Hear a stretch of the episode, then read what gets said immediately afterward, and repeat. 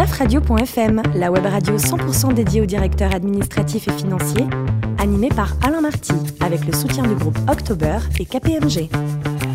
Bonjour à toutes et à tous, bienvenue à bord de dafradio.fm, la radio à 100% dédiée aux directeurs administratifs et financiers. Vous êtes plus de 11 000 auditeurs à nous écouter chaque semaine en podcast à mes côtés. Pour co-animer cette émission, Olivier Goua, lui-même fondateur et président du directoire d'October. Bonjour Olivier. Bonjour. Et Guillaume Desretours, associé et responsable finance, stratégie, performance de KPMG. Bonjour, bonjour Guillaume. Bonjour Alain. Alors aujourd'hui, on reçoit Olivier Toulouse, directeur financier et informatique de Mazda Automobile France. Bonjour Olivier. Bonjour à tous. Alors racontez-nous, après euh, Neoma Business School et votre MBA à Aston en Angleterre, vous avez passé 15 mois, alors ça ne rajeunit pas, mais c'est pas grave, en coopération à Zagreb, et puis pof, tout s'est arrêté parce qu'il y a une guerre qui est arrivée. Absolument, c'est une expérience assez étonnante. J'avais commencé 6 mois chez Ford France, et je pars, en- à l'époque ça s'appelait le, le VSNA, et je reçois un soir un, un coup de fil d'un... Du, du responsable du poste d'expansion économique de Zagreb qui me dit Oui, bonjour, votre dossier a été étudié, vous êtes pris, on vous attend le 1er juillet à ce poste. Et il raccroche. Je me précipite sur un atlas pour trouver où est Zagreb. J'étais incapable de le placer sur une, sur une carte. Et me voilà euh, deux mois plus tard euh, en Yougoslavie. Euh, je suis arrivé là-bas en juin 90 et je suis reparti, non plus de Yougoslavie, mais de Croatie. De Croatie, c'est ça même. hein. 15 mois plus tard, puisque l'indépendance de la Croatie avait été euh, décrétée en, en juin 91. Et j'ai vécu, et je suis même parti avant la fin euh, officielle de, de, de- de la durée du, du, du VSNA, puisqu'il y, a eu- il y a eu la guerre. Il y a eu la guerre. Alors ensuite, retour en France, et le premier poste de C- en CDI en tout cas, c'était aussi chez Ford. C'était quoi le périmètre au tout début? Absolument. C'était, moi, j'ai commencé à un poste de contrôleur de gestion, D'accord analyse financière, euh, de notamment l'activité pièces et accessoires, et puis après un peu de, de suivi du compte de résultats et de reporting auprès du, du groupe euh, Ford en Angleterre. Oui, 4 ans en Angleterre, ça n'a pas été trop dur? Euh, avec les pubs, ça, ça- ça- ça- on, a, pu faire. Avec modération en tout cas. C'était une belle aventure, vous êtes parti en famille, vous êtes parti en quoi avec des... Non, je suis parti seul hein, euh, et j'ai passé 3-4 ans là-bas. Très intéressante. Vous étiez J'ai découvert en fait la multinationale globale. Ouais, c'est clair. Vous étiez où en Euh, Angleterre? J'étais à Brentwood, dans l'Essex, donc à l'est de Londres. Et plutôt que l'activité uniquement commerciale de la filiale française, j'ai découvert l'activité euh, euh, production et l'activité développement de produits, qui sont les trois grands piliers sur lesquels s'appuie euh, l'industrie automobile. Vous avez rejoint Mazda en 2001, et là vous avez quand même plusieurs fonctions. hein. En 2001, absolument. Euh, après d'ailleurs avoir pris un congé sabbatique pour faire un tour de un tour d'Asie et d'Océanie. Un tour d'Asie Ah oui, qui reste Et des sac à dos Sac à dos. Sac à dos. On est parti à deux. Là, j'avais pas encore d'enfants. Ouais. C'était un projet commun qu'on avait et donc euh, on est parti huit mois au long cours. Combien de pays? Oh, une euh, dizaine de pays. Oui, Indonésie, euh, Japon, euh, Népal. Et ça, c'était un rêve d'enfant ou vous dites, bon, allez, ça y est, je me vais me donner une Ouais, année, c'était quoi. c'était vraiment un projet important pour nous qui s'est forgé petit à petit. Je voyageais déjà beaucoup avant, j'avais pas mal bourlingué. Et puis je me suis dit que c'était le moment ou jamais avant d'avoir des enfants. Euh, pas tellement pour quitter la vie professionnelle, mais plutôt Non. pour aller voir ailleurs et découvrir d'autres pays, d'autres ça, Guillaume et cultures, c'est c'est un peu notre rêve à tous. Vous l'avez pas fait, vous, Olivier, non? Je, je- je rêverais de le faire et j'ai jamais eu l'occasion professionnelle. J'ai toujours été, euh, j'ai jamais eu cette, cette période un de an, vide vous êtes euh, parti- qui permettait de le faire. Ouais, on a voyagé pendant huit huit mois. et, et vous, Guillaume, non, ça, ça vous tente pas, ça Mais ça me tenterait beaucoup, mais moi j'ai toujours fait la même entreprise, le même cabinet, et en fait j'ai changé à chaque fois. Je, je Ouais. finissais à Londres le vendredi, je commençais à Paris le lundi. Enfin, Et c'est réflexion loin de faite, c'est sac à dos en Asie, quand Bah même. oui, hein. oui, c'est Oui. très loin, je suis bien d'accord. Bon. Euh, Olivier, racontez-nous donc Mazda, le groupe au niveau mondial, sa réalité économique, euh, le chiffre d'affaires, nombre de véhicules vendus, et puis, euh, et puis également si c'est une bonne ambiance. oui, bah, bah, Mazda, c'est euh, c'est 1,6 euh, million de voitures vendues par an. Euh, les plus grands groupes sont, aux, alentours de, de 10 millions, donc on n'est pas un très gros acteur, mais on est un acteur euh, entièrement indépendant, après avoir été la propriété partielle de Ford pendant de, nombreuses années. Puis Ford, notamment pendant la crise financière, a décidé de vendre quasiment du jour au lendemain ses, ses actions, et donc on s'est retrouvé euh, autonome. Et ça, c'est vraiment dans la culture de, Mazda que d'être indépendant. Mazda vient d'Hiroshima, vous connaissez l'histoire d'Hiroshima. Il y a une vraie résilience dans ce groupe qu'on retrouve dans, tout ce qu'ils font. Et d'ailleurs, on est les seuls aujourd'hui à continuer à vendre un cabriolet, on est les seuls à avoir développé le moteur rotatif, on est les seuls à innover encore dans le domaine du moteur avec euh, la motorisation Skyactiv, qui va permettre de réduire énormément les consommations de CO2. Donc c'est un groupe qui a une, une culture vraiment euh, de, très, très, très particulière, très intéressante et qui, et qui euh, va toujours au-delà de ce à quoi les autres peuvent s'attendre. La France, c'est un pays euh, important dans le. Dans le un pays. Alors, en Europe, on est, on est le, le 3, 4, quatrième pays maintenant. D'accord. Euh, c'est pas énorme. On vend 12 000 voitures par an, avec une belle, belle progression. Depuis en 5 ans, on a doublé le- les ventes de voitures.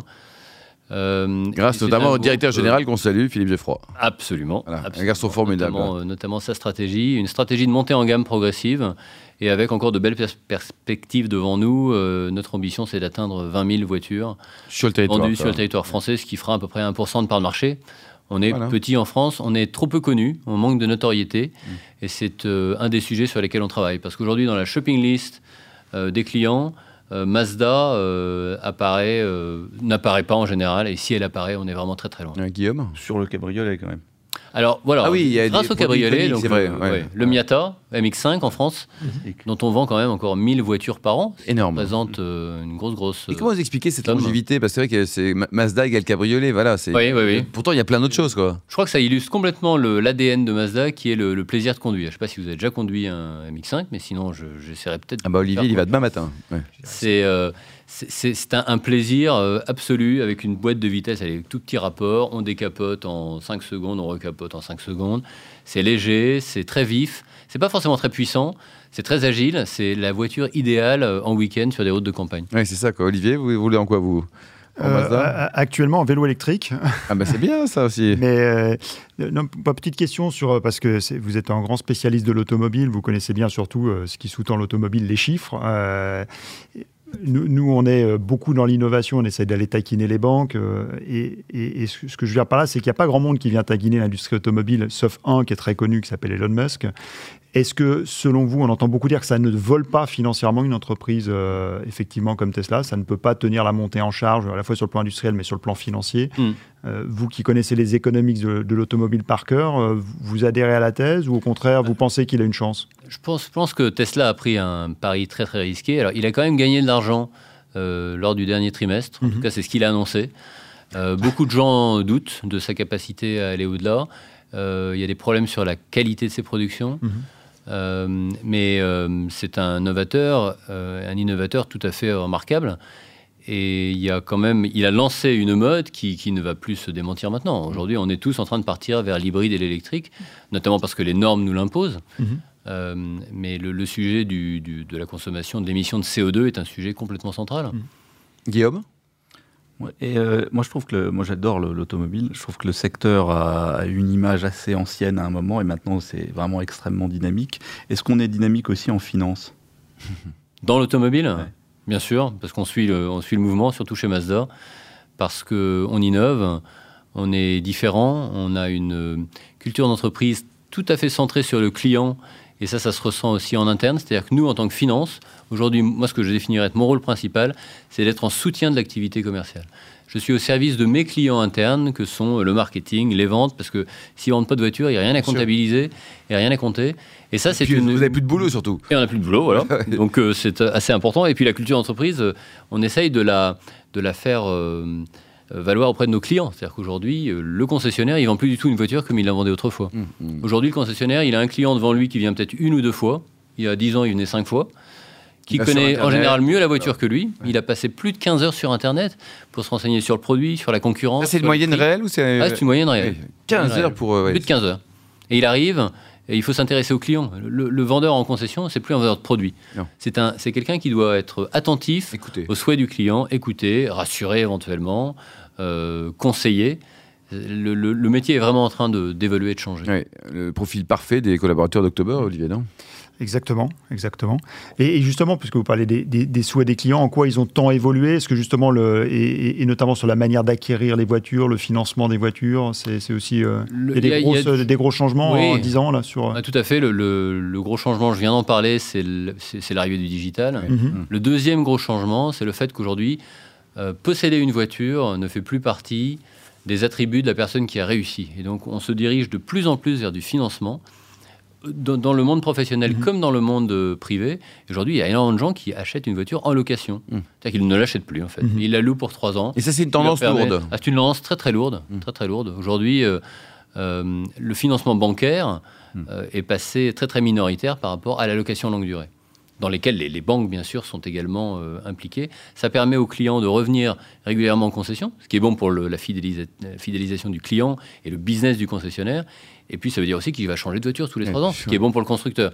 Donc tout le monde a y à gagner, et ça c'est vraiment une tendance très très très. très et ce qui veut dire qu'en France vous faites vous-même le propre financement de vos clients ou vous, vous êtes Nous on travaille en France avec une, une banque, on est adossé au Crédit Agricole, qui s'occupe du, du, financement de l'ensemble du réseau de concessionnaires et des clients. Guillaume? Et vous pensez quoi des robots dans la finance? Parce qu'il y a certainement des robots partout dans vos chaînes de montage. Mais euh... Ce sont les mêmes, Guillaume. Non, ceux-là, on va, on va peut-être les laisser de côté un petit peu. On a encore besoin d'humains. Euh, je ne crois pas que c'est le premier métier où ça, où ça percera. Hmm. Les concessionnaires, ils sont multimarques ou ils sont 100% euh, Ils sont très souvent multimarques. On a aujourd'hui euh, un tiers de concessionnaires monomarques, pure Mazda, historique souvent Mazda. Et les, les, monomarques sont en général ceux qui sont les plus performants. Ah oui. Parce qu'ils ont déjà que Mazda pour vivre. Et en plus, ils sont vraiment euh, ils ont, ils ont le, l'ADN de la marque euh, euh, ancré en eux. Oui, c'est très impliqué. Quoi. Olivier, le plus beau métier du monde, c'est quoi? C'est DAF ou tennisman professionnel?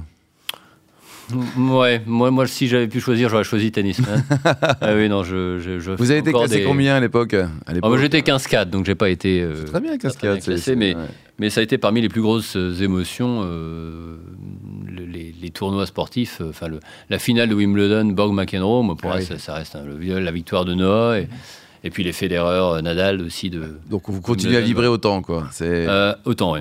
Bon, le chant en chorale, c'est le pied?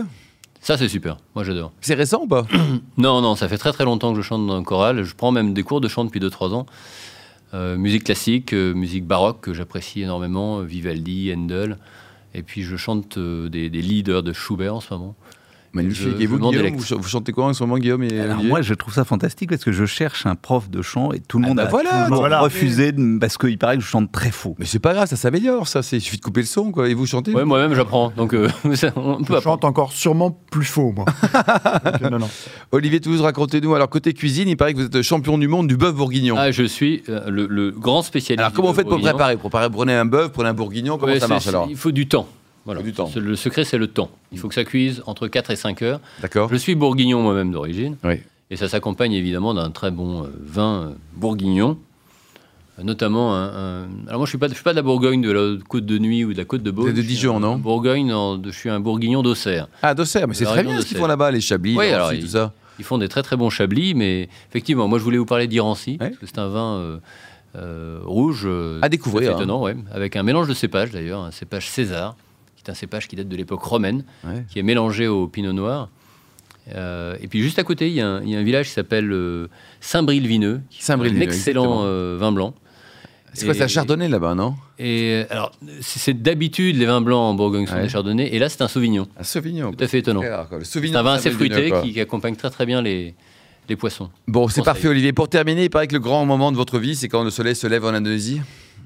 Oui, alors oui, euh, souvenir, euh, bah, c'était parmi, c'était pendant le grand voyage, un lever de soleil sur le, temple de Borobudur à Java, près de Jogjakarta, euh, une merveille absolue. Hmm. Des, images pour toujours. Merci à vous, merci Olivier Toulouse, directeur financier et informatique de Mazda Automobile France. Merci également à vous, Olivier Goua et Guillaume Desretours. On se retrouve mercredi prochain à 14h pour une nouvelle émission. DAFradio.fm vous a été présenté par Alain Marty avec le soutien du groupe October et KPMG.